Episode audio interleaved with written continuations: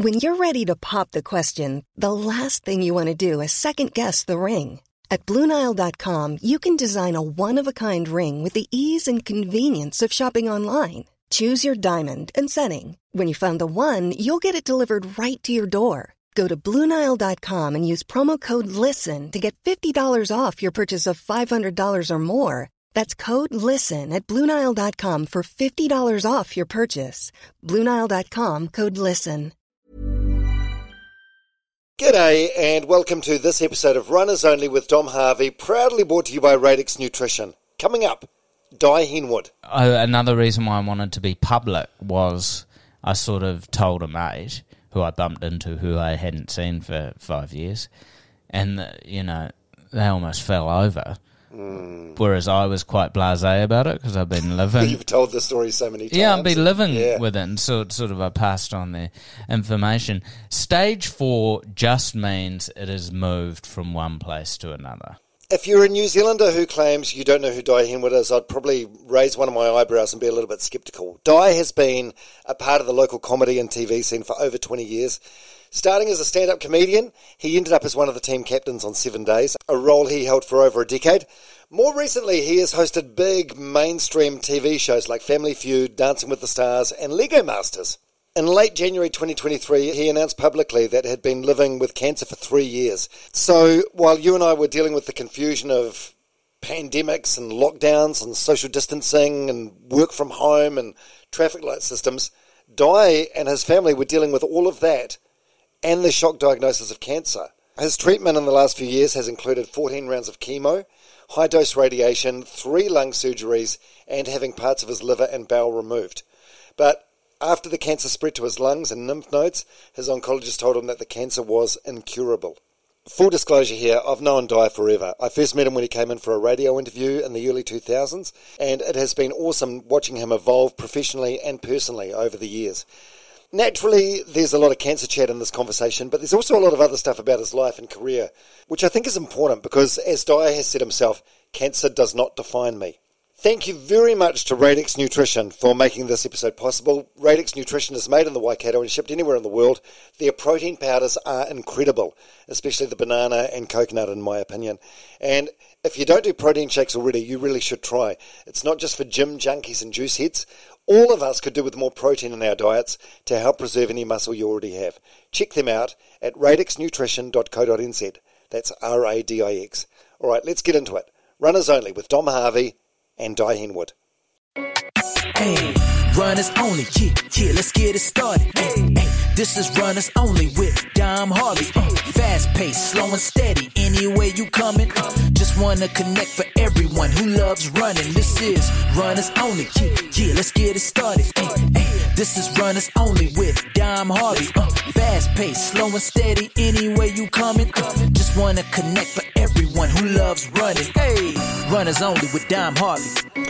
Runners only with Dom Harvey and the legendary Dai Henwood. G'day, mate. Oh, g'day, legendary! I love it. Well, I, I mean, I was doing some research yesterday and I was thinking about um, how long uh, I've known you, and, and you are a legend. Yeah. By the way, I've seen your research. I like. It looks very hefty, but you've also double spaced it, like I used to back in school, to make my essay seem longer. Yeah. Also, mate, I, I turned 50 last week, so I need a big font. Otherwise, i got to wear the glasses. No, I remember. mm, I remember meeting you, year, you know, back in the old, old radio days, Yeah. promoting various um, shows for comedy festivals and that. I think it seems like I've been around for ages because I started pretty young. Um, 1997 was when I started doing comedy, and I would have been um, uh, 19, So no, the quarter- 18 then. Yeah, with um, th- thick black hair, like the shiniest black hair imaginable. I had Like he was swam through an oil slick. Yeah, I had, I really had a lot of. I was always very hirsute. I had um my I was full guy at school, eyebrows joined in the middle, and they and they joined my hair line, and um Like so yeah no, but to prove it, I shaved my head except for a sweatband of Right. hair, because you know I was always the one. If you're going to be mocked, you've got to lean into it and right. own it. Well, my, my first memory of you, I'm not sure if this is the first time we met, but I think it is. Um, it was um, the Edge Breakfast Show with uh, JJ, Mike, and Dom. We were trying to work at a different level to other shows. So we, we, we, when we had comedians and we'd try and sort of rip off the format of, you you know, Letterman and Leno, and we'd say to, say, Arj Barker, give us a leading question and you can give us some of your routine. And comedians were notoriously protective about their material. So we'd want to say to Arj something like, "Oh, how was the flight over?" And he'd be like, "Oh, let me tell you about airline food." Da, da, da, Yeah, da. yeah. But, but comedians were so protective about their routine, and we'd be like, "You need to understand. It's like if we just give the dates of your show, people aren't going to buy them. They need to think this guy's funny. Where can I see him?" And then you came in. You had a CD with an instrumental on, and you you rapped as um, this character you were doing at the time, P Funk Chainsaw. Yeah. And you walked out, and we were just blown away. We're like, this guy's the fucking deal. This Well- guy's prepared. He's organised. He's funny. So I um I have it's it's like I understand why um comics do that, but then what I don't understand is you you're selling a show. You're going on to do PR for your show. So, you know, a lot of people can come in and then be a bit sullen. They're not answering questions properly. They don't feel like they want to be there. And it's like, this is my chance, man. I've got to get it. to shine. Yeah, I've got to Yeah. get out there. And also, people listening, if they go, oh, he's funny or he's that's different, I'll go and see that show. I myself come from a radio uh, background in terms of the fact that I um, was early uh, in Radio Active down in Wellington. Um, then when I moved up to Auckland, I did a, like an arts and culture show on George FM when that was just a l- little tiny thing on Vermont Street in Ponsonby. Um, I'd always I'd done bits and bobs and commercial radio, so yeah. I was aware that you've got you've got to have content, Mm. and I it also made it fun f- coming in because when I put effort into to, to an interview, then the next time I come in, people are like are way more relaxed because they're like, oh sweet, he's bringing something to the table. Mm. I feel like, yeah, you, you've just had a level of professionalism before anyone else. And Yeah, it's that- something I've always respected and That's what my dad taught me because I, I grew up in a theatre, and he was always look. You've it's a job.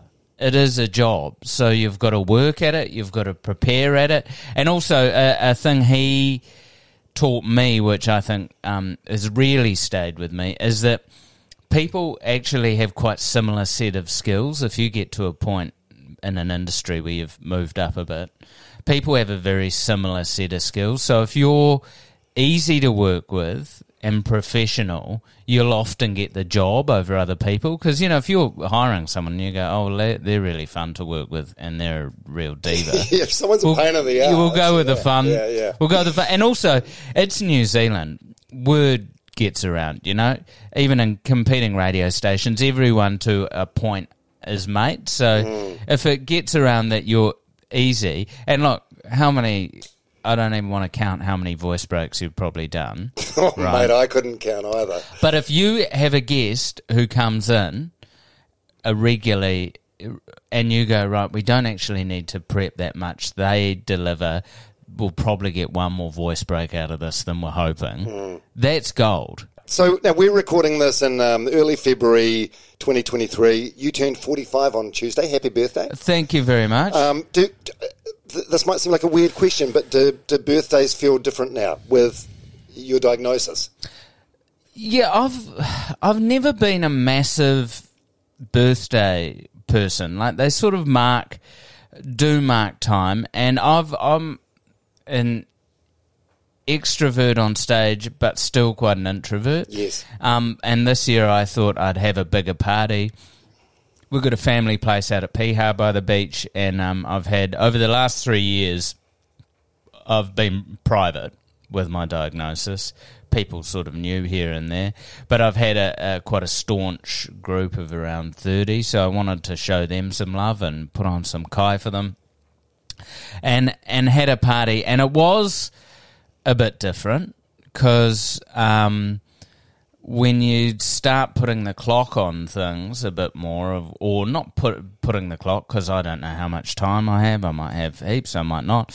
Um, it, just being aware of that clock does make moments stand out a bit more, and it was just, it was awesome, you know. And I um I I really loved turning forty five. I think I actually think um even though even though my forties has been a bit of a shambles on the health front, and not a shambles, it's it's been dealing with some heavy stuff. It's actually the um, the happiest I've been and the most grounded I've been. So no, it was Why an that? awesome birthday. Why do you think that is? um, Just more like more you're more mindful, more appreciative. yeah, I'm more. or- I sort of feel like I've figured what life is out. Like I've figured it out, and um, it mean now I um back in the day I I used to go to Japan quite a lot from when I was 13. My dad toured Phantom of the Opera, not the Andrew Lloyd Webber Phantom of the Opera. There was one. Is written- there another one? yeah, written by Ken Hill. It was actually written before Andrew Lloyd Webber. Same storyline. Oh, okay. And he'd tour that round Japan, and I'd go over. I went over a couple of times with him, and um, one of the one of the actors was a Buddhist, and and sh I had a real. I've always had an interest in um, sort of spirituality. I've been allergic to organized religion, but something about spirituality. And um, she took me to a, a Zazen temple, and I learned Zazen meditation and all that. And um, that's recently just massively come back into my life, and um, I just. I, I sort of feel way more connected to everyone. I don't have the the I've sort of dropped any hustle and I just like taking what comes along and, and living life. I feel I feel like you were like that. So you've you've been living with this. Um, I feel like there's an easy timestamp you can put on it. You've been basically dealing with this since the beginning of the pandemic. So early Yeah, 2020. it was like April. I was Yeah. April 2020. So we went into lockdown. What March? Um, and the hardest thing is before that, the the year before that, in August, my father passed away. He had had 18 months of dealing with sort of stroke and, Dementia and- stroke induced dementia, which um, was uh, really really hard. I um.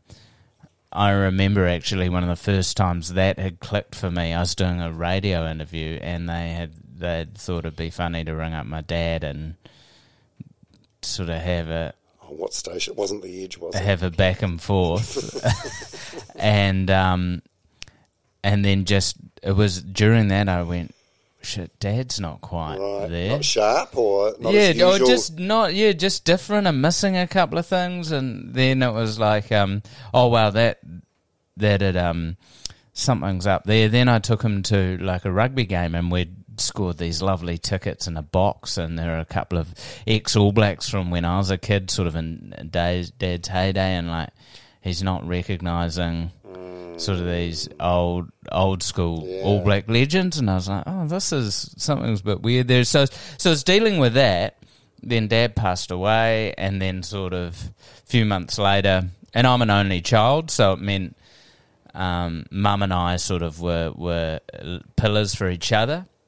There wasn't a, a wider family to share that with, and um, and then cancer diagnosis came along at the same time. I got funding for a lockdown TV show that I was shooting in my garage with where I was the camera person. My son, who was seven at the time, was Yeah, trying to I run the that. camera. That. It was That was a good and it was it was awesome because it was a real a real Kiwi number eight wire show that f- fit the time of lockdown. Absolutely, lemon out of lemonade, lemonade out of lemons. Yeah, completely. But at that same time, I was going through figuring out I, I had bowel cancer or colorectal cancer, as they call it, and it was in my bowel and in my liver.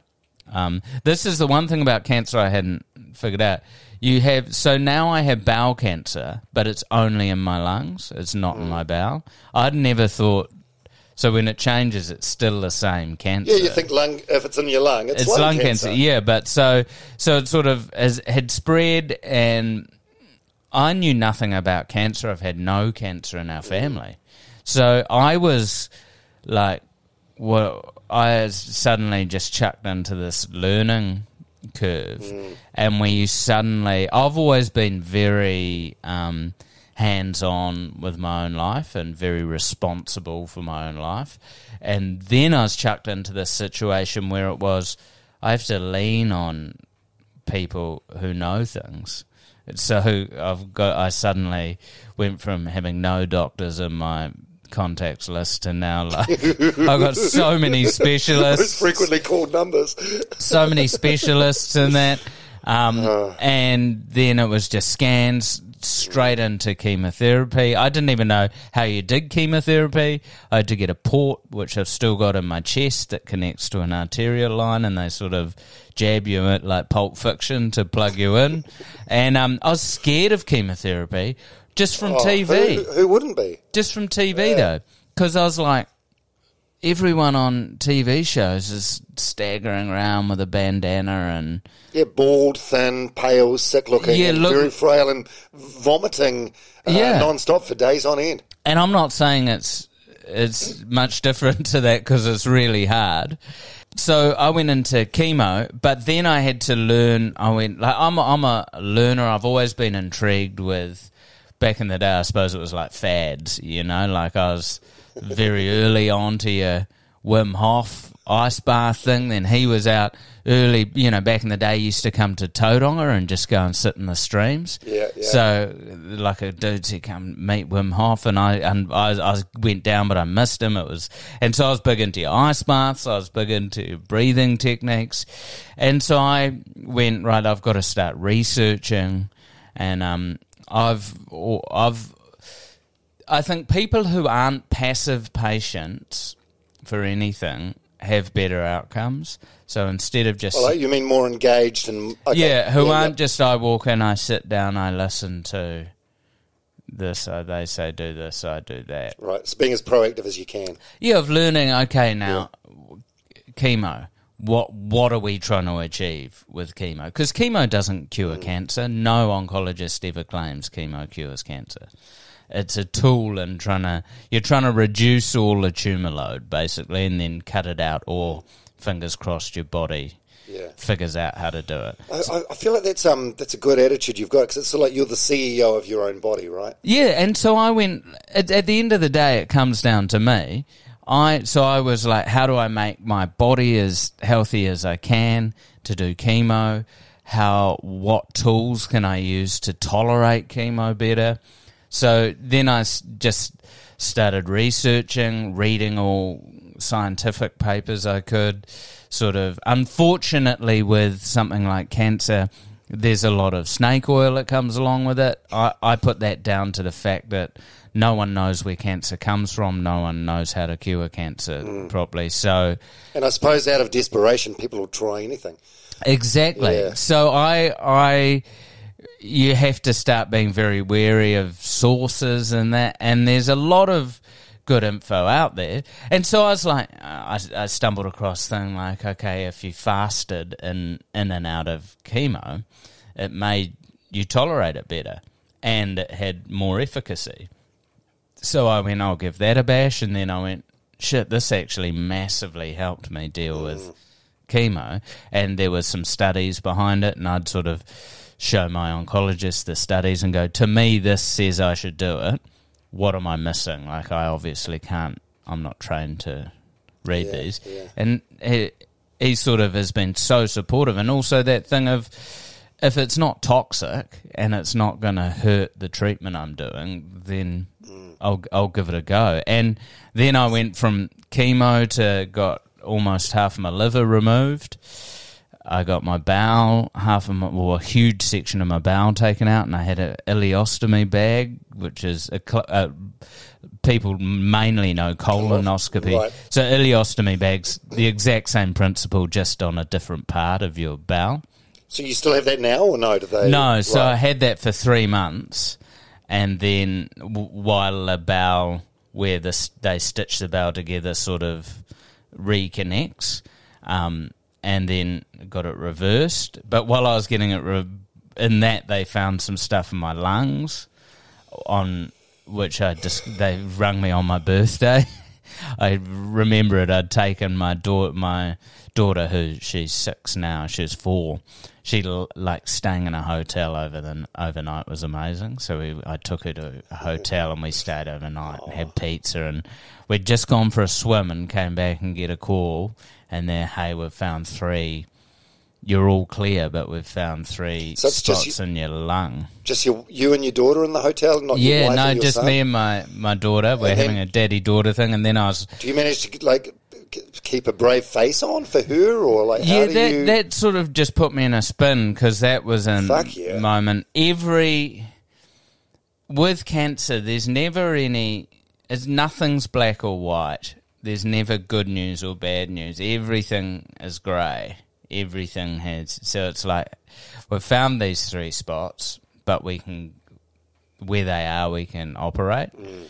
So then, when I had my bowel removed, I had one lung operation. Then I went back a month later and had another lung operation. Lu- luckily, due to my um, breath work and everything, I had sturdy lungs and and I, I tolerated the yeah, the the um, the surgeries well, and then sort of came out, and then in September, just before we went into that weird lockdown, you know, Oh, yeah, yeah, yeah. that one that went up to Christmas, right. where only Auckland was in it.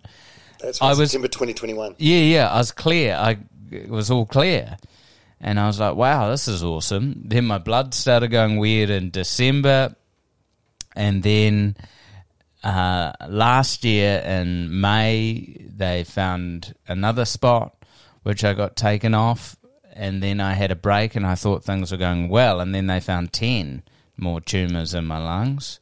Um, and one against a lymph node in my pipe, in my windpipe, and they were, were like, "Well, we can't actually we can't operate on there's too many to operate on i mean you could take a whole lung out but then that actually causes more that would impact my life more than at the moment Yeah. having them there so i went back into chemo which was so confronting because it was the thing i didn't want to do because chemo is really full on um, Is it what are they? So they um they inject you with it, right? Yeah, so I go in. of- You get plugged in in your chest, and then I sit in there in the the hospital for about four hours, four to five hours. Then I'd take it away in a baby's bottle on a bum bag for two days, where you just sort of cruise around feeling a bit um, whacked out.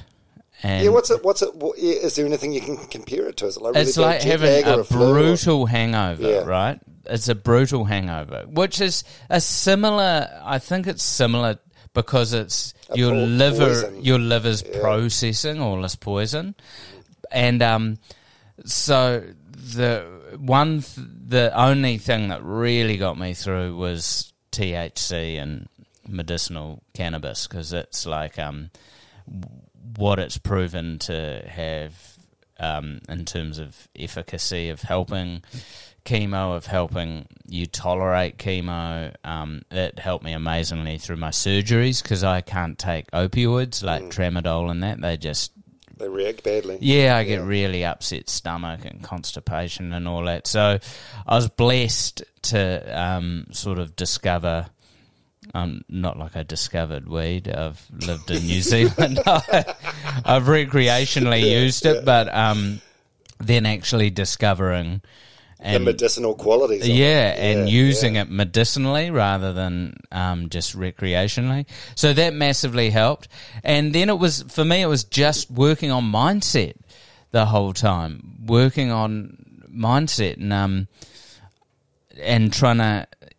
Because the thing is, what the the things they know that you can you can help is basically um, exercise, diet, sleep, and meditation are things that is I feel like um, you were doing all that stuff pre the diagnosis, eh? Maybe for a couple of years. But I feel like there was a transition in your life. There was. Yeah, I so you got. were doing all that stuff. I got. I basically spent ten years trying to get sober, and then I got sober in 2019, and um, I I'd been transitioning that way. I've been. I've always.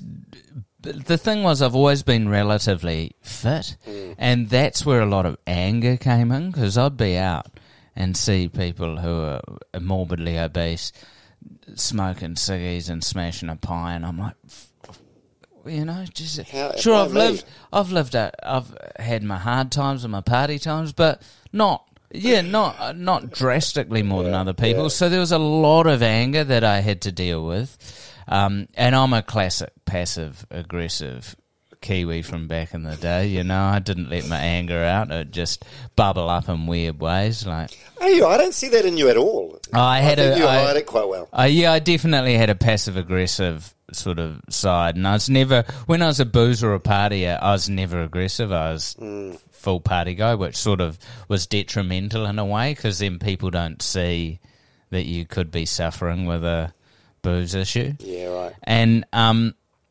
and I started to get all my emotions under check, and I wasn't getting angry. I was meditating more. I was bringing more meditation, I suppose, to everyday life. And that the hardest thing is, I know you're a runner. I was loving my running. Was starting. Yeah, I saw you at a, even the Queenstown Marathon. I saw you Yeah, I at a couple love of I love the Queenstown Marathon. I sort of um I'd done two half marathons and then um you know I was still running Mm. half marathons quite regularly just in training and I was always sort of under 2 hours. I was um, you know, so I was at a nice place, and I was at that point where I was like, "Well, I'm regularly, I'm getting under two hours now. I could really push for a quicker half marathon. Maybe I will try a marathon. And um and then just with chemo the running just I couldn't run. Yes, that's high. It was just so then I had to realize actually I'm trying to exercise too hard out. I need to just do everything slowly, you know, like instead of doing I was um before my diagnosis I, I was having this amazing time training um with Monty Betham and his sort of he had a small group of people he was really training up and it was just hardcore exercise, boxing, physical cardio, weights, a bit of everything. And then I was like, I've got to do the opposite of this. I've got to work out slowly. So I was Like walking or like so instead of going right I- i'm do 100 push-ups today i'm going to do 20 slow perfect push-ups i went i can't touch my toes properly i'm going to get to a point where i can squat um, in a full deep squat for five minutes sort of you know like you'd see in indonesia or something how um, uh, those sort of cultures just squat the Yeah, whole time yeah. so it's like I'm gonna learn to squat. I'm gonna really work on my knees. There was a guy knees over knees toes. over toes. Oh, very familiar with knees over So I toes. went knees over toes, guys. So I started a, adopting a few of those, and I went. I'm gonna go for mobility and strength, Mm. slow strength, and that, and that sort of really worked. And walking, like do an hour walk a day, um, which is a blessed blessed. We got a dog just after my diagnosis, and I've never been an animal person. I mean, I've had two fish and a turtle in my time, but yeah, fish don't count. Yeah. Why? Why? Why? What was the decision to get a dog? my wife loved dogs. The kid sort of wanted a dog. It was the perfect. Oh, dis- so, it was, so it was nothing to do with the diagnosis. It was no, it sort of was Yeah. a little bit, and it was um, it was the perfect distraction, and Okay. um, animals like I mean, there's there's so much proof in with animals of just patting them, hanging out with them, how much it helps oh, it's so cathartic. your body as well. Yeah. So and it also means when I didn't feel like going for a walk, I was like, oh, we've got to. The dog's got to have a walk, and then once you're, uh, you'd you'd know it with running. So many times you're on the borderline of maybe not wanting to, but once you actually get a few k's under your belt, you're happy you went out. Oh, yeah, the endorphins. Yeah, you never regret going out for a run. No, so I'd take the dog out for an hour, um, and then I'd just work where I could on on my um, on my fitness. And then I read this amazing book by this guy called Tim Baker, who he is a, a surfer. He's a professional surf writer, um, and he got stage four prostate cancer. And prostate cancer is a whole nother kettle of fish because they have to remove all the testosterone from your body. You basically get chemically castrated. It's a bit almost similar to um, if you're going through transition. Um, So, and he got it quite young, so it's quite confronting for a young guy to have their testosterone removed. It creates a lot of hormone imbalance Right. and stuff. So, he wrote this book and he said just focus on your meds, which was meditation, exercise, diet, and sleep. Mm-hmm. And it's a really confronting book, but it gave me so much power. Is that because is, is it sort of like focusing on the things you can control? Yeah, Yeah. and he he he's a big proponent for integrative oncology, which there isn't a lot of, which is about empowering people with um, knowledge around nutrition, knowledge around spiritual practices, which uh, traditionally Western medicine has stepped away from because it's very hard to prove nut- is you can't prove nutrition's role in a way Yeah. in cancer because it's very hard to study nutrition because people lie about what they eat and so forth. so I I just took that on board. That really helped me. Then I was like, I need to get I need to be public. This was nagging away at me. And I never wanted to go public early in my diagnosis because it wasn't, I didn't want a crying thing with, Right. that was about the cancer. I wanted to get, get it out there in a way to show people I'm living with cancer. Yeah, I wanted to wanted to ask you about that because the day we are recording this, it was exactly two weeks ago that the um, incredible interview that you did with Jaquie Brown on the project uh, went out. So it was like five minutes of TV time and then a forty-five minute clip on YouTube, which um, I've watched twice, and it's a. Have you watched it? It's a hard fucking watch. Yeah, it's You, you, I mean, Jack, J- Jaquie's a good friend of yours. She did a good job, but you, just your like, uh, vulnerability and just complete transparency. It was Yeah, it's the, that was the hardest thing in terms of um, coming out to talk about it because I'm I've always been I don't know whether this is a, a comedian thing or i I'm quite transparent and quite authentic. So my thing is. Once I got going on the interview, I couldn't really hide anything. The hiding things is not is not me, and that's also part of why I started to um, want to be more public with it Yeah. was because I do stand up, I do corporate talks and that, and I, it was like there was it's this a big part of your life that this elephant in the room mm. that I'm not talking about, and I'm just sort of mucking around. And then I was like, actually, if I added this into my talks, I could really help people because there's all these tools that Yeah. I'm using that could translate to different Not to mention, from a personal perspective, massive weight off your shoulders uh, as Yeah. well. And can, can I say, like you, you, and I don't know if the, I think this is a good thing, but I don't know. You, you were a very good mask. I've been very blessed to look very healthy through this whole thing. Yeah, you look great today. So I did. I was doing seven days while I was doing chemo. I had chemo attached to me, and I was doing seven days.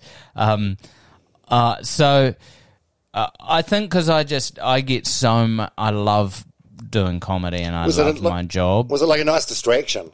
Yeah, it was because there is a day in there when you're doing chemo when you actually feel okay. Well, I felt okay. I can never talk for anyone who's going through anything like that. Um, but it worked for me. It was a coping thing for me, and um, I I just didn't feel at those times. I didn't feel um, that I wanted to talk about it. It felt too personal for me. Yeah, It also is something that a diagnosis like this is just as heavy, I believe, on a partner as it is on me. So any going public affects my wife. We're sort of quite we've got a quite a private little family Yeah, you are. You are. um, and and it, then it just suddenly felt right. And about December last year, I was actually, I think it's time to to go public. And then it was sort of working out the timing of it and all that sort of carry on. Because I mean, I I have been the amount of messages I've got. I've just been blown away by so many positive ones. Just an outpouring of love. Yeah, the old one that is, you, this just proves you're a shill for Jacinda, which I don't quite. What? I, I, I don't quite know how you draw that bow Yeah. from watching that, but some people are some people. Um, but like ninety nine percent of um of But I'm, I'm not. You can't be. surpri- I'm not surprised. You can't be surprised. I mean, no one ever has a bad word to say about Dai Henwood, and this is a product of um, I don't know what you've done. yeah. I Like, think you've, you've brought only nothing but positivity into the world. I think my my th- my thing has always been since the beginning. My slogan was sort of "I'm just a Kiwi trying to have a good time," and that's what a lot of Kiwis are. And um, I've always been in my work quite picky about things, and right from the the get go, um, I've been more concerned about the saying no rather than saying yes. And then um, if something's not fuck yes, then it's no. And so uh, I I was doing. I was in the pissed comic role on C4, just making some crazy shows. That That's what I remember. Insert video here. Insert video one, here, roll the die. Yeah, you were. You'd, go- you'd go. A lot of people won't even remember this, and a lot of it won't even be on YouTube. But uh, this was a crazy time in New Zealand where you could buy these um, like synthetic cannabis, like chronic, and those And BZ, party pills. BZP party pills. Uh, you. I don't know if you were on them or pretending to be on them, but you played this like crazy, tweaked out guy. Yeah, so I this is a time this is where I cannot believe that the cannabis referendum fell over. when we're a country where you could buy BZP party pills from the dairy, like Euphoria and Red Hearts. That's right. Oh, the, the worst hangover And they just you, they were quite good at the time, but then you just have this grinding dry headache migraine for days. migraine for days. And so I was in that role, and then that got so much. I'd go out and we'd just get mobbed by people because we were talking to people on the street. We are in random places. Um, and I'd just get mobbed in the street. I remember going down to the Buskers Festival in Christchurch, showing up to my venue, and there was a queue round the block. And I was like, shit, this is taken off. And I just had a ball that then played into me drinking too much. Then Seven Days came along, which was amazing. I just loved that. And then as I sort of matured, these other options came up. Family Feud, which was just such a joy to do. Um, Dancing with the Stars and Lego, where I've sort of calmed down and changed my audience. But at the same time, it's people that grew up with me and then might have kids or the um, people who are in their early teens that have got older. And it's been really nice watching that. Um, actually, I, I've sort of watched it from a, a position of pride, but also uh, almost like a position of envy in a way, because I had, this, I had the same job that entire time, and um, so I was doing breakfast radio on the edge, which is a, a like a youth, like an inverted commas top forty station. So I was sort of growing up and evolving as a person, but you had to do a lot of the same shtick. And here you were, you were no longer the, the crazy BZP party pill guy. You were going into these more sophisticated roles and your comedy sort of changed. And it was lovely watching that evolution. It was really, it was really Yeah, good. it, it's so funny when you say um, envy, because then from the other side of the fence, the amount of times I've been at home going, I quite like just a breakfast radio job where I can focus on one thing, and so it's that it's it's a human, you know, it's human. Yeah. It's always you go. Actually, I wouldn't mind that because sure I do this gig, but then I have a bit of downtime here, and then I'm taking on some jobs I don't really want to do, and so no, it's just it's just life. No, no, not a uh, not a not a bad sort of envy, like fuck Dai, um, like a good sort of envy. But Yeah. it's like I'm sitting here talking about the Kardashians again, and he's getting to act his age. the depressing the depressing thing is um, going over to so we we go over to um, Aussie like for something like Family Feud to get a vibe of how the Australians do it, what what a day looks like filming shows and all that. And so I go over for that, and then went over and was hanging out with Hamish Blake um, Oh, yeah, a yeah. little bit, and then and then just sussing out going. Oh, you Aussies get paid quite differently to us Kiwis, eh? Yeah. And just just because they're they're niche over there. If you're in a niche, you know, sure you've got a top radio show over there. That's printing. Oh yeah, money. Hamish and Andy, two hours a day, or so. I think it's just one show a week. I've never millions. never seen people whose pay goes up and their work their work rate seems to go down. They went Oh, good. to a podcast, you're getting paid the same amount. And, um, and so then I, that sort of built the thing up of just, okay, I've got to love what I do because the mo- like the money. Ironically, I'm in the one industry where the money seems to get less over time because TV and radio are the things that are now now because advertising is everywhere on the internet. Those spots, you know, a spot, and I remember promoting a show, right? And I got sponsorship from um, I think one one time from the Edge, one time from War FM, and one time from the Rock, and um, they gave me some breakfast spot ads, and you could see how much they impacted ticket sales because That right. It Oh, actually worked. Oh, amazingly, because advertising was so sought after. Because it wasn't like you go online and you know how now your brain's almost trained to avoid ads. Because I'll visit a site, even a site like the Herald or stuff, how that have a splash ad. Yeah. And by the time I'm reading an article, I couldn't tell you what that ad was for. You know how you immediately, yeah, it's like with me with YouTube. It's like I'm hovering on the remote waiting for that five seconds. And so now ads are everywhere.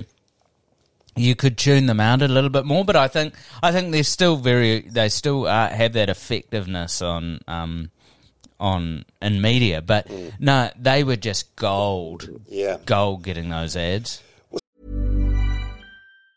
Ever catch yourself eating the same flavorless dinner three days in a row? Dreaming of something better? Well, HelloFresh is your guilt-free dream come true, baby. It's me, Keke Palmer. Let's wake up those taste buds with hot, juicy pecan-crusted chicken or garlic butter shrimp scampi. Mm. Hello Fresh. Stop dreaming of all the delicious possibilities and dig in at HelloFresh.com. Let's get this dinner party started. This is Paige, the co-host of Giggly Squad, and I want to tell you about a company that I've been loving, Olive and June. Olive and June gives you everything that you need for a salon quality manicure in one box. And if you break it down, it really comes out to $2 a manicure, which is absolutely insane. It's also so easy to get salon worthy nails at home with Olive and June. The difference between how your nails used to look when you did them yourself and now with the Mani system is a complete game changer. The best thing about Olive and June too is it's a quick dry. Dries in about one minute, lasts for five days, and full coverage in up to one to two coats. Visit oliveandjune.com slash perfectmani20 for 20% off your first system. That's oliveandjune.com slash perfectmani20 for 20% off your first system. So, since we've um, taken a, like a, a break from the cancer chat and we're back onto your career, um, maybe we should just sit here for a little bit. Um, can we go? Can we go right back? What were you? What, so you, you, your mum, Caroline, district court judge. Yeah. Dad, Ray. I'm five years older than you, so I remember, remember your dad on a TV show called, called Gliding On, Uh, cla- which like- we used to watch. It was an iconic New Zealand show. And what were you like as a kid? Well, um, Gliding On, ironically, was New Zealand's longest running comedy show before, and then Seven Days took that over. So, yeah, Gliding On, Gliding On went for six years. I think I grew up on the set of Gliding On out at um, out in um, Avalon in Lower Hutt. I was I was a gregarious kid, as I mentioned before. I was an only child. I um, was always a performer. I remember when I was five.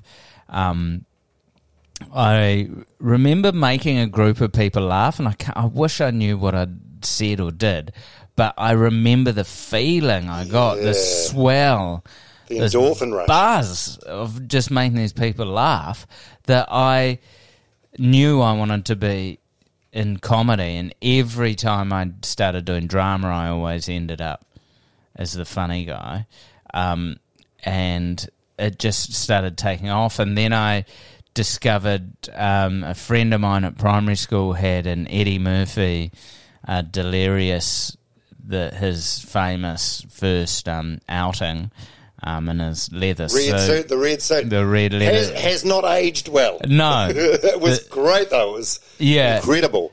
there's some horrifically problematic jokes on there. oh, when he's when he's yeah, yeah I, I can't even say with the homophobic slur in the front. Yeah, there, there's there's a lot of the F word and not the swearing F word, the bad F word. Um, uh, if you take those out of it, and there were his just timing, and he had these amazing routines about his family. And that just, and also as a kid, there was so much swearing in it, and it was just, it, Just blew your mind. It was like Was- it was it was the world's best comedian at the peak of his. yeah, it was electric. And he was, so he was eighteen when he did that.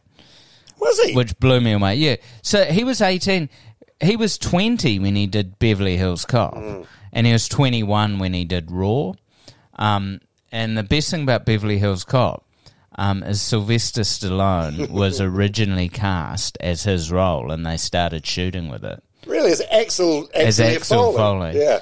And um, then they went a completely different direction. and he was at, so that got me into it. Then I was traveling and um, mum wanted me to get a present for a friend. And I got him a VHS of Robin Williams live at the Met. Robin Williams just then took it to another level for me. And Robin Williams became my favourite comic. Um, his specials were just out of this world. And you know a good comic when I would watch, he would be referencing these American politicians I'd never heard of, but I'd still be laughing just because his delivery is so funny. So I became obsessed with stand up. Then went, I don't know how to get into stand up in New Zealand. There wasn't really stand up. Well, yeah, that's the thing. I mean, you, like you and a bunch of others have sort of paved the way where it's a viable thing now. But I, I don't know where you'd start back then. No, because we had comics like Billy T, but he wasn't doing stand up clubs like the classic. He was doing um, variety nights, you know, where he'd do a bit of singing and people would come on. And then the, you had John Clark as well, but he was TV personality. And then when I came through, there were people ahead of me like um, Mike King, Yeah, um, yeah. Sugar and Spice, Tadada. Clay, a couple of Andrew Clay, that Brendhan Lovegrove, they were they were doing stuff, and then we came up from Wellington to Auckland for a, a comedy competition, and I, I Ewen Gilmour was emceeing, rest in peace, and he we did I did a double act with a, a girl called Anna Kennedy, and it it went well, and Ewen was you got to keep at this, man.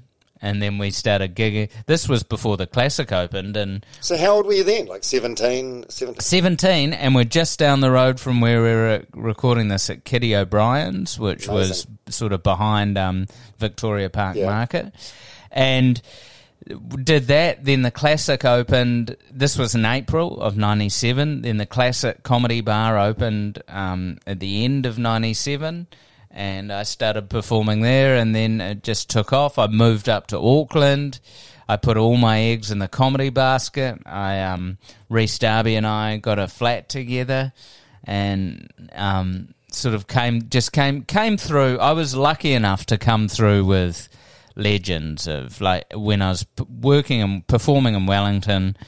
It was there was Taika and Jermaine. Um, Clement had a double act. You don't even need to say the last Yeah, I know. Taika Everyone, any good. New Zealand knows who I'm talking about. Taika and Jermaine had a double act. Um, Bret McKenzie, and then moved up here and was with Rhys Darby and Justine Smith and and just amazing comics who've all gone on in various ways.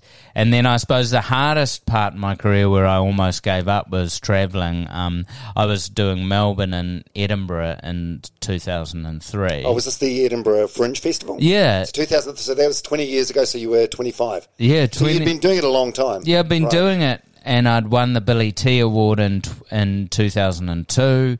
I'd sort of that had given me a bit of money and a bit of courage, and um, the the Conchords had been done one year, I think, over in Edinburgh, and they'd come over, man, and we shared it. Me and Bret, Bret and Jermaine and myself and my um, tech, who was a really good mate, had a flat together. Right, because you and Bret were, you, you grew up together, right? You, didn't you play cricket we together when you were like six? Cricket together when yeah, we were five or six. Right. And um, then we went to the same college, and we did sort of drama productions together. Then after after college finished, I was in a couple of um, fringe productions um, with him, and I've and he was actually in one of my festival shows, and um, I've always had so much love and respect for him, just as a as a person, let alone let alone and he was in the Black Seeds, who I used to travel around with because my best mate um, Barney is their singer. So during summer, I'd just travel around with the Black Seeds, and um, so then go to Edinburgh, living with the Flight of the Conchords. They're at the bottom of their hockey stick rise to fame, where Oh, is that when TVNZ wanted, they, they were prepared to do a show with them, but they wanted to change everything about it? Yeah, and they went no, and look what happened.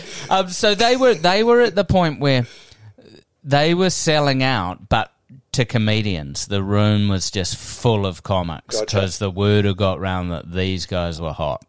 Then they just got their BBC radio show, and they were just ramping up. So we'd come after after our shows or whatever, we'd um, have a beer or somewhere, or we'd meet back at our flat.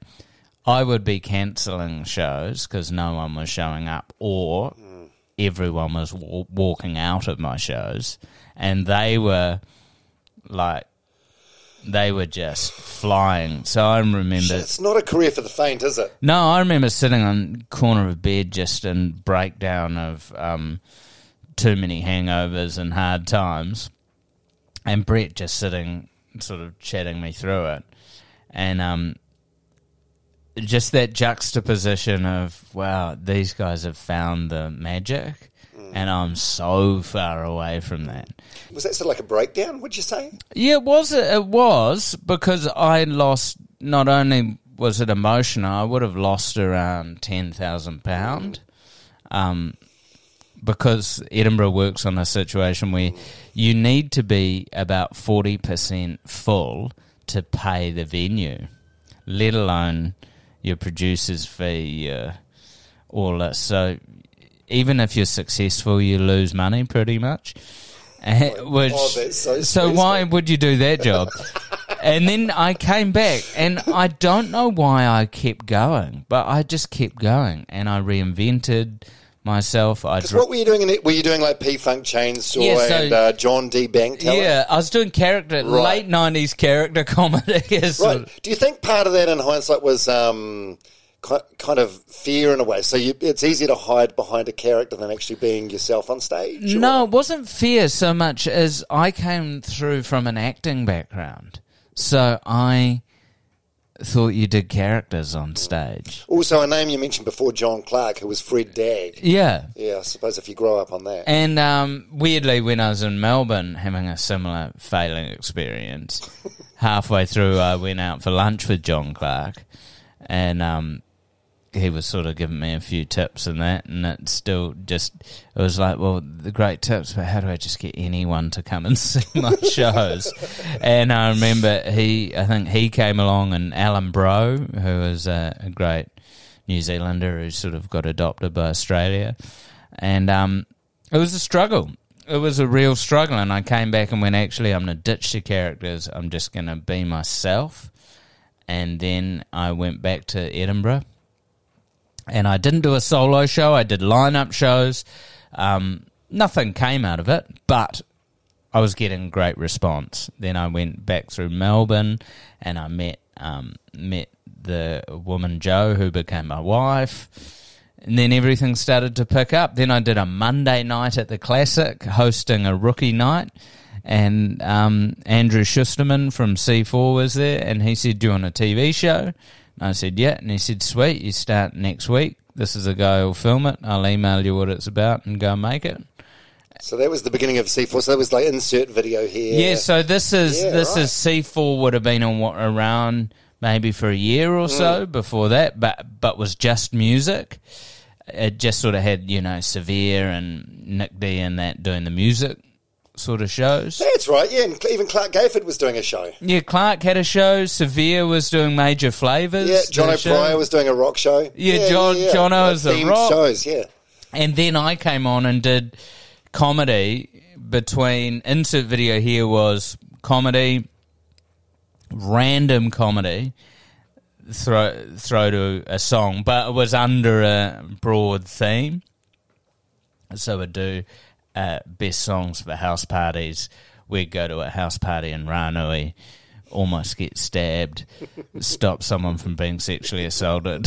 Thinking back on it, it was just. I remember one thing, like we're going around the house party, just open this door, and it's just three dudes smoking pee, and there one guy seriously about to sexually assault this woman. We bust in very quickly. My camera person quickly gauges the scene. I gauge the scene. So I just run straight up to her, just, hey guys, having a good night. Straight up to her, chucked her over my shoulder. We walked straight out of the house party, called a cab, and said, get, just get, gave her some cash and went, just get in this cab and go home. Um, this party's. Oh, this- that didn't make it to air. no, no, no, no. no. this party's not going in the right direction, Yeah, and I yeah. think those dudes are not gonna do. It's not going to end well. Um, but it was those moments, and that particular moment was, this is going too far, man. We're at this. Why are we in Ranui at a house party? This is just like this is the this, this is you know you if you were scoping out a location that's not what you would be Wow, it's, it's amazing. So, do you do you think had you not um, made that transition to go from character to being yourself, that you would have ended up just giving it giving it away at some point? yeah I I suppose you, you, you, if you're like eight years deep and it wasn't working, there's got to be some point where you go, I need to get a job. Yeah, I that was always there. So I worked. I'd always been someone who um, I wanted to work and I wanted to earn money. I mean, um, along the way when times have got tough, I was very blessed that my parents sort of helped me out here and there. But they were very strict in terms of the fact of give yourself five years. This shit's not working out. You're going to have to figure out how Yeah, to support yeah. yourself. Because so I worked in, I worked double shifts in bars. I worked in um, One Red Dog. I managed at One Red Dog in Ponsonby for ages. Um, had the joy of um, meeting the wonderful sumo Stevenson, Scotty Stevenson, who he was the king of Lime Bar at the time. Um, and I always worked hard. I played hard, and then I did comedy, and then luckily comedy comedy became the job. And I was a hustler as well. I was doing. I was convincing Microsoft to hire me for corporate gigs before I had any skills. I um, there was a wonderful um, ad agency called Republic that also is just around the corner from here. They um they really helped me out by believing in me and hiring me for a few corporate gigs. I was doing I sort of got intertwined with Xbox early on. Um so I, I did hustle to I was very determined to go and whenever I got booked for something I'd make damn sure I'd do a, a, good, good job, A good you job. And um and sometimes sometimes it didn't go as according to plan. I was, you mentioned the character John the bank teller. It was this bank teller from rural Taranaki that I'd do. I hired to do this corporate gig. I go on, I do 20 minutes. I didn't get one laugh, and it was beyond not getting a laugh. It was like, this room is full of ice, and it's quite hostile, and I don't know why. I walk off stage, and the organizer like runs up. What the fuck are you doing? What are you doing, man? I went, what do you mean? He went, this gig's for ASB, and one of their bank tellers was killed in an armed robbery, like two days ago. And I'm doing this bank teller who uh, one big bit of mine is about a robbery.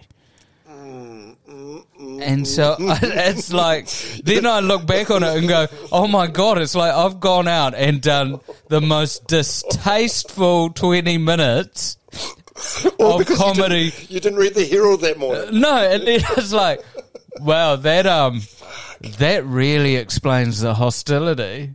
And then thinking back on it, it's uh, very because comics love more than more in, than anything a good death story.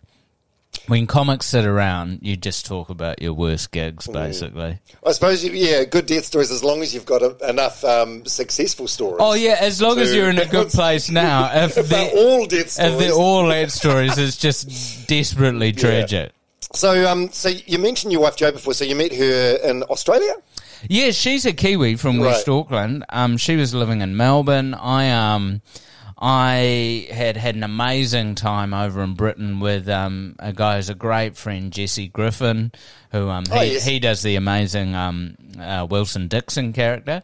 He he lived in Melbourne for ages, so um, we really hit it off over in the UK. I flew back, stayed with him um, for a month, and um, then met met my wife, and then we started really How old were you guys then? the I don't know, 2005, so late 20s, Right. late 20s, and um, it was just a really glorious time. I great mates over in Melbourne. Um, my friend Justine Smith, who's a comic over here, she was my best man at my wedding, and she was living in Melbourne at the time. Had good mates there, so I started going back and forth to Melbourne for a bit, and then um, Jo moved over here and she started working as an arts publicist, and we just hit it off. I knew the second I met her that I wanted to marry her. Which Oh, did you? I was gonna. Yeah, I was gonna ask if it was like love at first sight or a slow burn. It was love at first sight, Both ways. Potentially.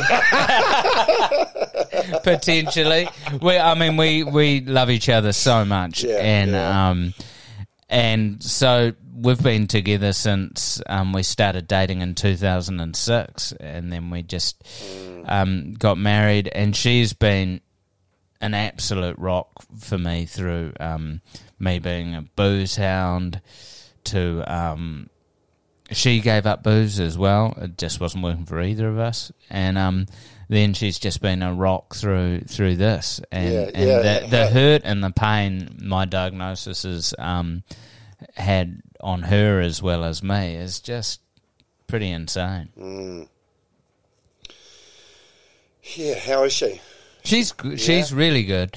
I mean, everything. It's waves, man. That this whole cancer thing. It's waves. You'll be great. It's it's this. I actually liken it a bit to to grief, where grief, when you initially have grief around a death or something, that grief hits you all the time and it just knocks you for six. And then as time passes, the grief hits you less, but it's just as strong. So you get the same shit feelings, but just less of the time. And it comes in waves. I mean, we're in a great spot now where I'm I I did treatment all to the end of right up to Christmas last year. I finished chemo two days before Christmas, doing sort of another five rounds of that. I did heavy ra- radiation, and now I'm at a point where I sort of I can work. I'm feeling great. I I spent a lot of January studying sort of scientific papers and drawing up a protocol for myself to use health wise for the next three months to see if I can slow the progression of, of tumours or stop the progression of tumours. Um, and so when I scan in May, I'll see whether this protocol I've sort of Has worked. put together Yeah. has, has worked.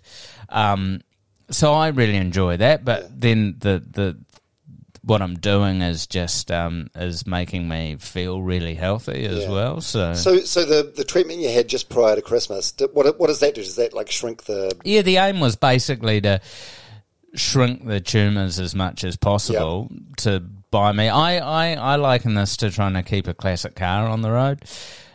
Um, like we don't have the exact parts we need at the moment, so we just need to Right. keep the rust out, keep everything ticking along because there is great advances being made in the cancer space.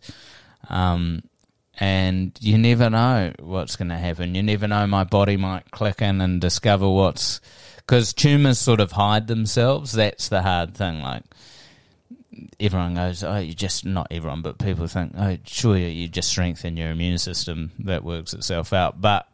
They're, No, they're nasty little bastards Yeah. that hide themselves from the immune system. So, I mean, in an ideal world, my body would figure this out. But um, yeah, I'm sort of using all the tools at my disposal to keep the tumor load as as low as possible and just be as healthy as possible. Yeah, yeah, like we were talking about before, just con- you know, control the controllables.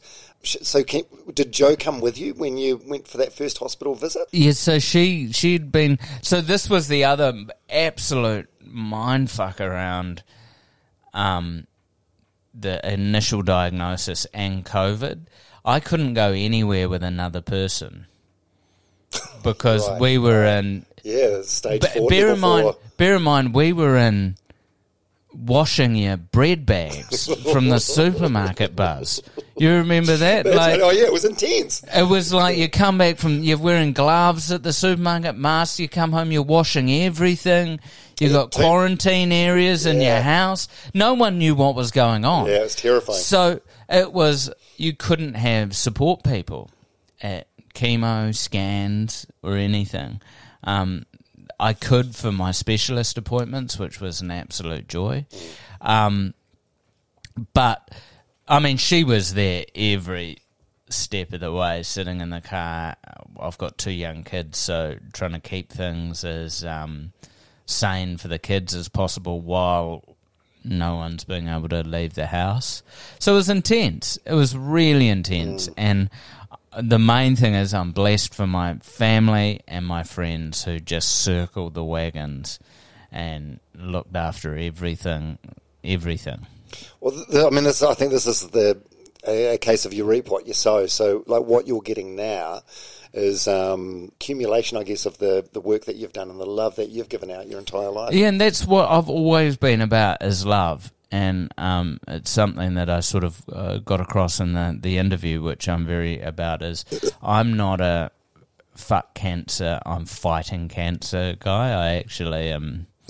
It's just a part of me that's gone haywire. It's some cells in me that have gone haywire, and Yeah. um, I'm just trying to send love to it, and um, just the, the the process of love and giving out love does create um, a better space. It's almost like the idea of um, I love the idea of doing good deeds for people and not telling them about the good deeds, just doing it.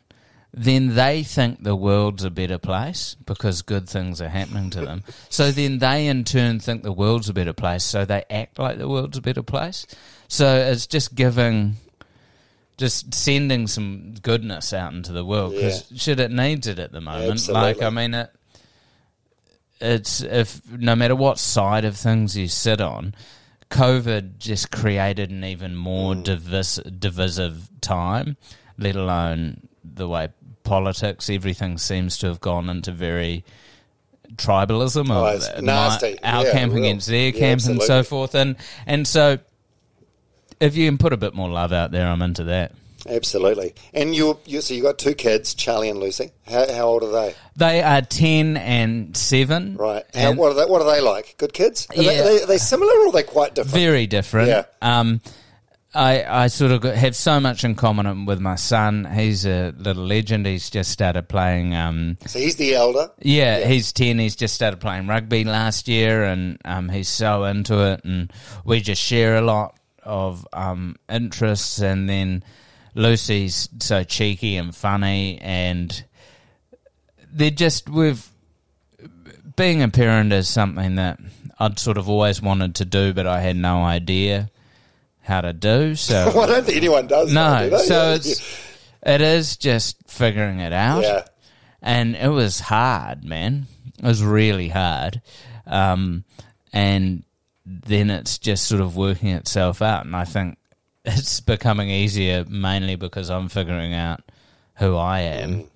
and I'm figuring out what triggers me and how to avoid triggers and Mm. and those sort of things. So I think I think not enough people spend time learning who they are, and for me that can only happen when I turn off TV, put down my phone, step away from computer or iPad or whatever, and just sit. Mm. Not meditate, just sit and sort of figure out who I am.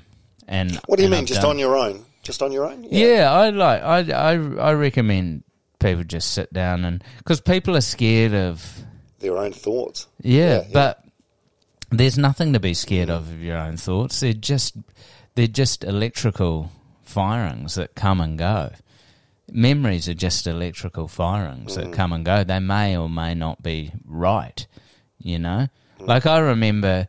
I have memories sometimes. I'll I'll talk to a mate about say filming insert or something, and then they have a slight different memory of how it went down. It's still broadly the same Mm. thing, but it's amazing how wrong eyewitness accounts are. you know, like so it's like it's like wow, I might remember things wrong or whatever. Mm. So they're just they're just mental firings in your in your mind. So, um, when you get the diagnosis, how long after that do you, do you tell the kids, or what? What like what do you and your wife tell Straight the kids? away, Do you? pretty much. What do you say though? How do you? Well, it's it's all about short term stuff because that's all this is. Yes, is like yeah. so, it's about I'm in treatment to this, then I'll have a break. I've got the summer off. I might have to have a bit more treatment. This is what I'm dealing with. Uh, I might need some surgery. Um, bite size information, basically giving What they can process? yeah, not adults like to over talk too much. It's sort of I like to broadly lay out what's going on and then a- answer any questions that they have. And you've got to be very careful, I think, talking to other people's children's. That that's the worry I had about going public is I don't want people coming up and talking to my children about it because people often come in with the best of intentions with things and then Yeah, no, I, I would I would sit thing. here and say who the fuck would do that, but there are people that would. Yeah, there right? are, there are, and they might think they're Helping. helping, but but they're not. It's like um, it's like if someone tells you they have cancer, don't don't tell your story of how your auntie had cancer, because that's what people do. They Mm. they you someone's talking about something, you go, I know something, I have a related question. Yeah, and I think it comes from a genuine place, but Yeah, it- does come from a good place 90% of the time, but everyone's cancer story is different. So I don't need to hear about your auntie's story. I'll, I'll, I'll, t- I'll talk I'll talk to your auntie about that because like I, I feel I suddenly do have a bond with if I bump into someone who's going through a similar journey to me. You do sort of mm. have Connect. the yeah. Well, it's a bit like the war, you know how like people have been fought in the war, come back, and they relate to other mm. people who've been there because you can't explain it.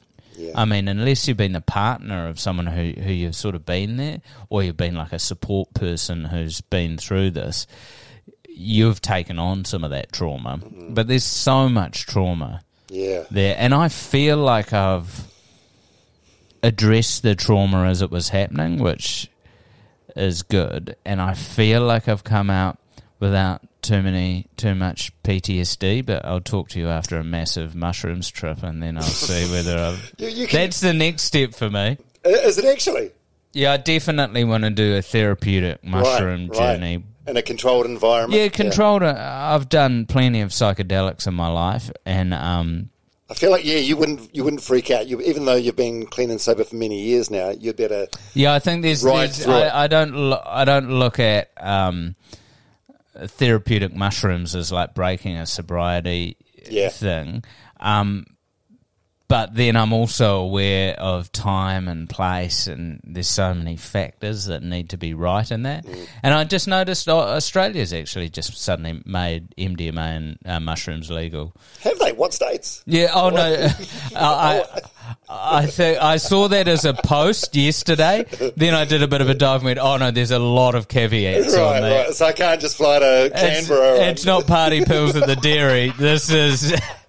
Um, I think they've just legalised it for use in therapy. Right. Okay. Oh, that makes sense. Oh, that's a good step in the right direction. And then, then of course, there's. Then I started looking into it. Then I listened to this horrific podcast series about how bad, how wrong it can go of Mm. therapists abusing their patients and preying on vulnerable people. Jesus. So as with any, whenever there's anything good, Yeah, there's humans will find the bad Yeah. side to it. Have um? Do you think you've changed? I mean, you, you- as we've discussed a few times through this podcast, like you've been a great guy all along. But do you think you've changed as a like a husband and father? Yeah, I um. uh, So I love change. I've always loved change, and the only thing in this life that's guaranteed is change. Yeah. Things are going to change, and we're just energy. We're made of energy, and that energy changes constantly. I have really, really worked on being a better husband. And In what father. way? Not uh, coming, not coming from a, a point of view of I'm a bad Yeah, yeah. husband or father. Just be better, ten percent better. Yeah, just try and be a better person. Realize that my temper, I got short, and then I dealt with that interaction badly, or um, they're a bit shitty at me. Instead of it's their problem, wh- what happened? Trying to unbiasedly look at things, and you know, relationships are hard. Yeah. um, friendships are hard to be. You know, like it takes And al- effort. also, uh, yeah, as we've as we've said, no one no one has a bad word to say about you, and no one has a bad interaction with you. But human nature, you tend to save your worst behaviour for the people you love the most. Yeah, because they see you at the hardest times. Yeah, you yeah. snap at people. Um, you misread things. I mean, my wife and I both work at uh, our relationship, which is why I, I believe it's in the strongest point it has been, even though we're in the hardest point, maybe mm. that it has been, and um, because not only did we have that cancer diagnosis, we were dealing with what so many parents were dealing with of homeschooling, being around people too much. You know, both my mm. wife and I thrive by ourselves. We need alone alone time. I get it. I love being alone. You know, I'd rather travel internationally by myself than with someone else. Not not with, like I'd love to do it with my wife, but when I was younger, Yeah, I wouldn't want to go on an OE with a mate. I'd rather do it by myself. I'm that kind of guy. She's very similar. Mm. So being alone makes us better people.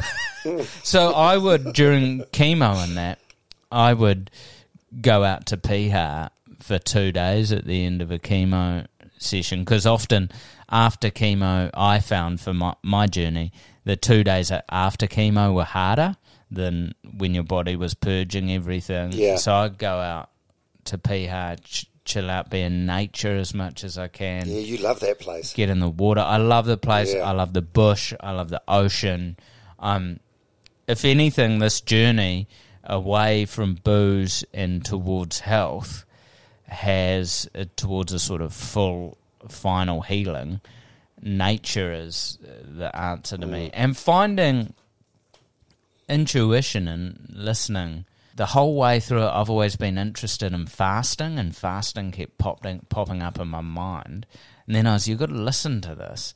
I was like, shit, fasting might actually be a massive tool for me in this. And now I've sort of embraced it. What I'm doing through the next three months is doing longer fasts of sort of th- doing a three day and a five day fast once a month, and I because it helped me so much in chemotherapy, and so I've sort of been investigating that and studying the science behind that, and I'm blessed to have a dad who wasn't only an actor; he was a scientist at the DSIR. He was a forensic toxicologist. That's right, didn't he? He sort of help introduced the breathalyzer. The breathalyzer. He was one of the people introducing the breathalyzer. Fun fact. So, so I always had this massive respect for science and s- s- studying. Uh, So I enjoy finding the science behind things. It also gives you a skeptical mind of trying to prove things. So I'm not. I I like finding things, trying to listen to my intuition, listening to your gut. You have all the knowledge you need to live inside you. You don't need to keep looking things up on the internet. I yeah. think it, this goes back to that just sit and listen to yourself. Mm. You know, looking at the geniuses in history, they just come up with these genius ideas. You know, like they have this knowledge inside of them. And I think humans now, because we have the joy of the internet, which has so many goods, we outsource a bit of our knowledge when, when in terms of living, you have an internal knowledge. Yeah. So stage four, when people hear that, they, they, you must see it. When people people see you, they give you eyes of pity. Yeah, it freaks people out because Yeah. also I um I, I another reason why I wanted to be public was I sort of told a mate who I bumped into who I hadn't seen for five years, and uh, you know they almost fell over. Whereas I was quite blasé about it because I've been living. You've told the story so many times. Yeah, I've been living Yeah. with it, and so sort of I passed on the information. Stage four just means it has moved from one place to another. It's not a death sentence. No, stage four is just it's moved from one place to another. So it's treated. I think also the fact is now people live a lot longer with advanced cancer. Um, so I'm not. I'm. I'm not one and who's into timelines and Yeah. I don't Google things and this percentage of people did this because everyone's cancer journey is so different. Everyone's health journey is so different. What Yeah. works for you might not work for somebody else. This tip worked amazingly for someone, it might not work for me. So this is just something I'm going through. I've built up a toolbox of things that help me. Um, you know, I this is where over ti over time, and I'm sort of putting together a, a a talk that has the tools in there, and sort of I'm trying to figure out at the moment what tools worked for me that that were little that are personalized or whatever, and Yeah. and and a, a, a, not a protocol, but but a toolbox I could give other people to help either in a work environment or a health environment or just making the day easier. Yeah, well, I feel like the things that you're you're doing, like the meditation and uh, yeah, the mindfulness and just watching what you eat and all- all- and, and sobriety, I think they could help anyone, whether you whether you've got a disease or not. Yeah, and and um, just it's getting into that state which you'd know with when you're doing long distance running, where you're never trying to focus on one thing, like in terms of the fact that you know you're you're three k's in to a forty odd k race, and you've got a little niggle on your toe or whatever and then you just start going, okay, three, 37 more Ks on this toe, and this is giving me a bit of jip now. You can't just focus on that. Getting into a mental state where you can move past that, you can, um, you can focus on the broader picture, and this is where I, I, I love I, I, I get a bit fascinated with ultra sort of athletes like Rich Roll, who has a Oh, he's an amazing podcast. Amazing podcast. He just has amazing people on it. Um, these sort of ultra athletes that go, uh, Laird Hamilton, uh, b- the big The wave surfer. yeah.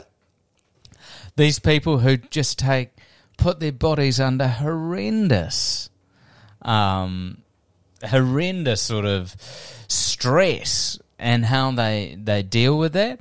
And um, Rich Roll actually had a guest on called Tony Riddle, I think his name is, and he um, he ran he ran all these peaks in in the UK in bare feet. He's all about rewilding and Oh yeah, Take- grounding with the earth, taking yeah. things back to nature. And I read his book, and it actually it gave me a lot of things. So uh, I'm someone who I love learning, Mm. and but then I also love trusting trusting myself. Absolutely. And what's next work work wise? It seems like you're not slowing down. No, I'm I'm um, I'm doing a TV show that will um that will all become apparent. I can't To, really to do talk with about. to do with the diagnosis. No, no. No? Oh, I, I'm. I've got something like that in the Yeah. works, which is I'm working on. It's a hard thing to frame. Um, so I've got. I'm sort of working on that. I'm doing a couple of other projects. I'm doing a lot of live gigs. I, it was a trip actually last week. I did the interview on a Friday. Then I the next Friday I had a stand up gig in New Plymouth, public stand up gig, and I was like this is going to be a massive mindfuck for me going on stage, having this double thought people have seen me, seen the interview, the, what's the vibe going to be like? So I rang up Scotty at the Classic and went, Can I just go on stage for a few minutes on Wednesday? I need to get onto a stage and figure Oh, out. Oh, so like rehearse in a way, or Yeah, or just test figure out what the just figure out what the vibe is. Right. And what my vibe is. And on Wednesday, I went out. I stupidly then decided to do all new material as well as just figure out. So I did, wasn't like go out, get the vibe, then hit a few jokes I know work. So I went out, and that was okay, a bit of a shambles, and it freaked me out. But then Did I, it- why did it freak you out? because I didn't know how to frame the cancer thing because it's like going into something heavy then segueing out into jokes is quite hard especially when it's so personal. Mm. And I've got so much to say but it needs to be condensed. So I Wednesday was a bit weird. Then just went out in front of this crowd in New Plymouth who were so beautiful and had the most ama- probably one of the top five gigs of my life. Really? You know, you know, as a stand-up, you know it's been a good gig when I went five minutes over my time, came off, and went, oh shit, there was all three jokes I didn't do. So that's when I know it's just been fun. Where I've been riffing, I had a bit of cancer chat. I, um, it just was amazing. So then that went, oh, I'm just back, massively back in love with stand-up. So I've got a few shows. Um, coming up. Got a few corporate gigs. I've got a nice little Keeping balance. busy. You love being busy, though, right? Yeah, I love being busy with things I love doing. Um, I'm playing cricket. I've always played cricket. I play cricket every Monday night. Back doing that. Um, and then in May, we'll scan. We'll see what the situation is. Might need some more treatment, might not. But I'm just going to um, keep taking every day as it comes. Yeah, well, you seem so um, optimistic about staying healthy or even recovering. So the um, these these last few questions might work, might not. But um, I thought about you the other day. The the, the book um, by Mark Manson, "Subtle Art of Giving a Fuck." Have you read that book? Yeah, I have. Yeah, yeah, yeah. So there's a there's a quote in there, and um, I was reading this uh, after um, watching the interview you did with Jaquie Brown, and I um I actually I started welling up like thinking about you when I read this. The more I think about my own death, the brighter life gets. The quieter the world becomes, the easier decisions become. Yeah, I um, I recommend everyone meditate on their own death every day because it Have you always, did you do this pre-diagnosis or no? not really. I was No. aware of it, but it massively puts things into perspective. yes. It massively, if you've got a decision of, of something you'd want to do or don't want to do, have taking a bit of time to just sort of think when I'm when I'm on that deathbed or whatever, will I be glad I did this? Yeah. Or um, I th- I just think it's it is a great way of crystallizing life, and not in a negative not in a negative way, No. but I think it's a thing of being aware of the clock can make you appreciate the moments more. I think just be aware of the the clock the clock. Well, for any one of us, you never know when that clock's going to Well, run out, do you? That's but the that's the thing. What I've got, you know, I don't know whether that's going to be the thing that gets me. Mm. You know, you know, like that's the thing. There's plenty of stories of people living way past their diagnosis. Absolutely. There's, there's, you know, you see so many tragedies from even the recent flooding. People passed mm. away. You know, they weren't expecting that. Yeah. Peter Blake didn't think he'd be killed by pirates in the Amazon. You know, like the crazy shit happens. Yeah, so no one saw that just live every mm. moment you can. And it's so cliche the word mindfulness now. yeah, it is. It's it's been so adopted by the sort of inspo, um, fitspo, um, Instagram influencer buzz, you know, mindful in a beautiful font and shit. Just, but actually being a bit more mindful about the food you eat, the exercise you do, how many times you pick up your phone, all, all that shit. Your interactions with people, the words you say to people, just take a bit more intent. I suppose mindfulness. I think intention's a bit a better word for me. Mm. I'm just trying to do things with intention. Like when I pick up a phone, what's my intention here? Because you know, so many times I'll go, "Oh shit, I got to reply to that email." Then all of a sudden, um, what am I doing on my? Uh, yeah, and then I'm like, fuck, I'm on Instagram, and then I've just looked at Twitter, and it's then an hour. and then someone mentioned, oh, you should ch- ch- check out turkey tail mushrooms. Now I'm googling them, and I'm like, what is that? oh, they're amazing, by the way. Um, but then I'm like, oh, I haven't even replied to that email. So like intentionally going right, I'll reply to this email. I'll put my phone back down. It's hard. I'm not good at it, but I'm I'm just trying to. But if you're aware of it, suddenly you become better at it. By Yeah. So habit. intention is Yeah. something, and that's something I struggled a lot around food. I just love. I'm a real foodie, so I just I have a sweet tooth. I have a pizza tooth. I have. I don't even know the- if that's a phrase. I've got all the teeth. So so actually, really focusing um, for me, dialing in on nutrition Mm. and vitamins and minerals, and really dialing in on that has been an interesting journey. Are you sure you want to do these fasts? I I love fasting. Yeah, yeah. And but the thing is, doing it properly, like, Mm. because the idea is still having um making sure all your nutrients are right. And, Yeah. And everything. So so for me, it's a massive project, and it's something that I I want to do properly because I wanted to do figure out something. I'll see if this can help me. I'll do it for three months, and then I'll scan, and then I'll know. It might not work for everyone, but I'll know. If it works for you. Then I'll go, okay, cool. This is a way I can live that can slow Yeah, the- yeah, cool. this thing down. And what are you? What are you scared of? I'm scared. I mean, outside of roller coasters. Um, oh, we're all scared of them. Apart from the corkscrew at Rainbow's yeah. End, that's nothing to be No, fearful of. although I did punch my cousin on that once because I was too scared. When I get scared, I start punching people. It's a Right, bad trait. Um, um, I, I suppose I'm scared of of going without giving all I have to give. Like I have, I feel there's so much I have to give as a parent.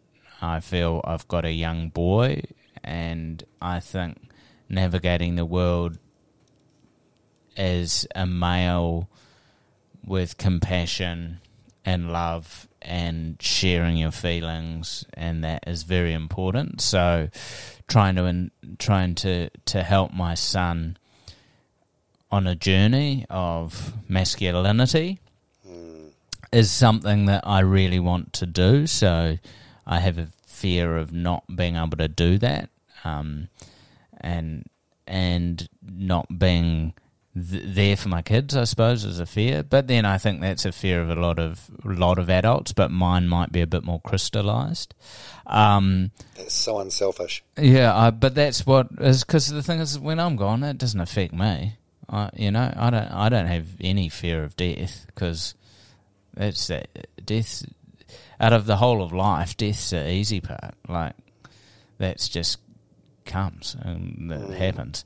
But it's the it, it's the being. It's I suppose it's being there because for me, I get so much joy out of people and helping people or um, just being with people. So not being, I suppose, not being there. But then, if you think about not being there for people, that actually comes back to your own ego Yeah, yeah, yeah. because you're just really rating yourself. But you, but you, yeah, no, but you, and you, you, you probably should because you do brighten up every room you walk into. Yeah, and I you love- make every room that much better. I love. There's nothing better than just coming in. To, this is what I love my job of. Whenever I go into radio station, when I go in to do commentary work that I do, um, just going and talking rubbish with people and having a laugh is so much fun, and and bringing some happiness to people is awesome. So as long as I can keep doing that,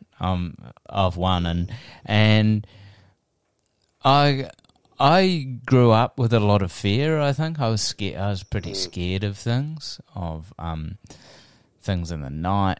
I was scared of robbers. I was just quite scared of things. Which Ro- roller coasters, yeah, roller coasters. I think everyone's scared of things. Yeah. I don't have much fear now. This diagnosis has taken a lot of fear away Mm-hmm. from me because I've I was the the one thing I was more scared of in my life than anything was cancer. I'd fast forward through cancer in shows. I, I ne- I've never watched the first season of Breaking Bad. Um, one because it's fucking rubbish compared to the rest of the season. Uh, just thought I'd get one controversial thing in there, uh, but um, no, because of the cancer plot, and um, now I I've not only faced it, um, I've faced the hardest parts of it, and I've chosen not to suffer, um, because you can you can go through the hardness, like physically it's hard, physically it hurts. I've been cut open everywhere. I've done this chemo and that hurts, but I chose not to suffer through any of it um, because you can choose whether to suffer or not. And I'm not someone who So wants to suffering's a different thing to pain. yeah, suffering's the mental Right. thing of it's very easy. Uh, I find it could be easy to get into the woe is me. Oh, so suffering I'm an saying, attitude. Oh, I've got this um, affliction. You know, it's like, okay, this fucking hurts. Mm. How am I going to deal with this pain and move on from this? But and for me, dealing with it is looking it straight in the eyes, dealing with every dark thought and acknowledging every bit of darkness. Are you braver and less of a wuss than what you maybe thought you were? Yeah, Yeah. hard out. I, I, I, I would faint at. I fainted at a lab test getting a normal blood test. That's how scared of needles Right. I was. I the first time I had to have an inject. Do you, you'd be of the same age and stage of when you're like eleven, getting those. Oh, tetanus or whatever it was. Yeah, like at school they Yes, came round yeah. and injected you, and um, girls got a different one. The MMR and tetanus. Yeah, I do remember that. And yeah. so we, for some reason, were given them in front of assembly. You'd all walk up onto stage and get injected. I'd love to see the anti-vaxxers talk about that. Back in the day, you'd walk on stage at school and get injected. And and I fainted and fell over in front of the whole school. I um and then now I don't even think about it. So as shit it's made me stronger and it's also made me realize um what fear is and how to overcome fear. Yeah, I think I'm much the same as you. I've lived most of my life in fear, and it's held me back from doing things that I, I, look back now from the perspective of being a 50 year old man. It's like, why didn't I just do that? Do that anyway. It's amazing how uh, how age gives you that sort of one you give less of a fuck, Mm. and two you're less scared, and you look back and go, those opportunities. Why didn't I just go yeah, I should have just done it. What was the worst that could have happened? No, Yeah, I've- and that thing also, you know, with opportunities, of why didn't I just ask them? Yeah. Why didn't I just put myself out there? Because you're scared, and then you realise they could have just said no. That's so true. My, my fears are different now. My fears are like if the if the tiled steps are wet. Yeah. I'm fearful of walking down them in my Allbirds. Do you have any regrets? Um, It's weird. There's things, you know, you know, cringe drunk moments that you think back on.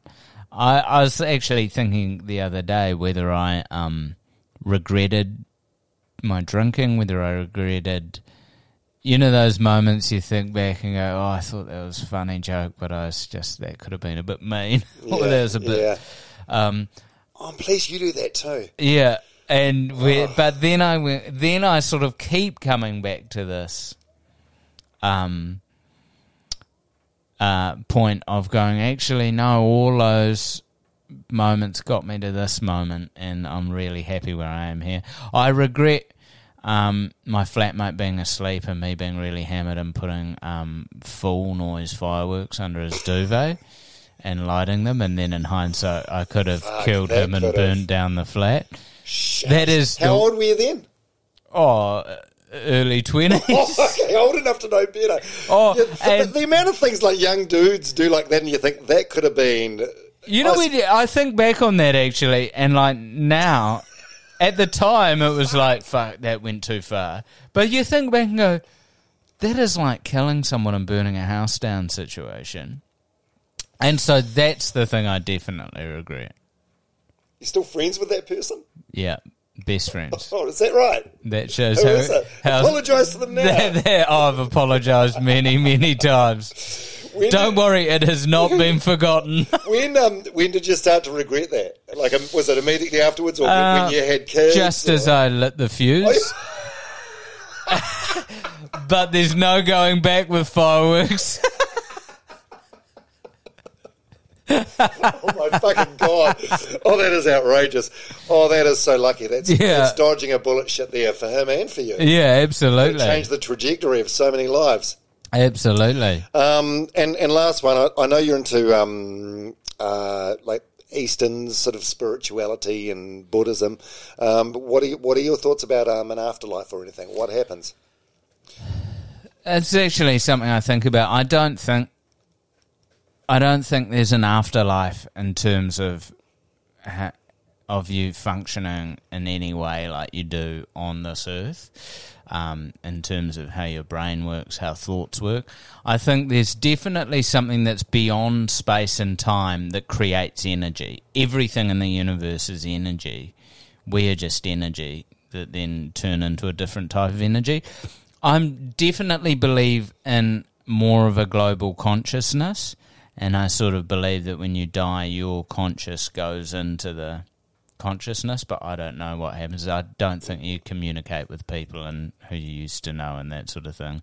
I think you just go into space. I, I, I'm really intrigued to see what happens, but um, no, I, I just think you go back into the energy of the universe, and I love space. I love the universe. I think we are just blessed to be here, and I think people need to look at the miracle of Earth and life, and just step back from day to day conflicts and all that, and go, "Fuck, this is pretty amazing." Yeah, and we're only here for a very short time on the big Oh, scheme of things. even if you live the longest Yeah, life, absolutely. it's a dot. Absolutely. Hey, well, man, it's been um, wonderful having you over here today. Oh, such a pleasure, Dom. I'm um, really sorry that you, of all people, are going through this at the moment. Um, but thanks for sharing your stories and your lessons. Hopefully, you'll be around for a long time yet. Yeah, hopefully I'll come back and have another chat on how to cure cancer. Well, if anyone can, man. I, I mean, you're sitting in front of me at the moment. You look as good and as well and as healthy as what I've ever seen you before. That's all I'm trying to do. So, Plump, red cheeks. yep, a bit of ruddy sunshine, just preparing for the next cyclone. Yeah. No, but congratulations on everything you've done. You've been like an absolute treat for New Zealand for the, like, the last 20 years, and it's been so much fun like watching your progression um, over those years, and long may it continue. Oh, thanks, Dom. Love you, Dai. Cheers, mate. Thanks very much for listening all the way through this episode of Runners Only with Dom Harvey and Dai Henwood. What do you think? Uh, let me know. You can email me anytime you want, domharveynz at gmail.com, or track me down on Instagram, domharveynz. I really appreciate any comments you've got, any feedback, any guest suggestions, absolutely anything at all, good or bad, but mainly good. Some bad's okay, but mainly good. Thank you very much to Radix Nutrition for making this episode possible. Radix Nutrition is made in the Waikato and shipped anywhere in the world. Their protein powders are incredible, but it's worth going to their website, having a look around, and seeing the other stuff they make and do as well. And if you don't do protein shakes already, you really should try. I genuinely believe this. It's not just for gym junkies and juice heads. The truth is, all of us could do with more protein in our diets to help preserve any muscle you already have which is important, especially as you get older. You can check them out at radixnutrition.co.nz, R A D I X, and please support the people that support the podcast. All right, thanks again, and hope to see you next week on Runners Only with Dom Harvey. Hi, I'm Daniel, founder of Pretty Litter. Cats and cat owners deserve better than any old fashioned litter. That's why I teamed up with scientists and veterinarians to create Pretty Litter. Its innovative crystal formula has superior odor control and weighs up to 80% less than clay litter. Pretty Litter even monitors health by changing colors to help detect early signs of potential illness. It's the world's smartest kitty litter. Go to prettylitter.com and use code ACAST for 20% off your first order and a free cat toy. Terms and conditions apply. See site for details. Even when we're on a budget, we still deserve nice things. Quince is a place to scoop up stunning high-end goods for 50 to 80% less than similar brands. They have buttery soft cashmere sweaters starting at $50, luxurious Italian leather bags, and so much more. Plus, Quince only works with factories that use safe, ethical, and responsible manufacturing. Get the high-end goods you'll love without the high price tag with Quince. Go to quince.com slash style for free shipping and 365-day returns. Mom deserves the best, and there's no better place to shop for Mother's Day than Whole Foods Market. They're your destination for unbeatable savings, from premium gifts to show-stopping flowers and irresistible desserts. Start by saving 33% with Prime on all body care and candles. Then get a 15-stem bunch of tulips for just $9.99 each with Prime. Round out Mom's menu with festive rosé, irresistible berry chantilly cake, and more special treats. Come celebrate Mother's Day at Whole Foods Market.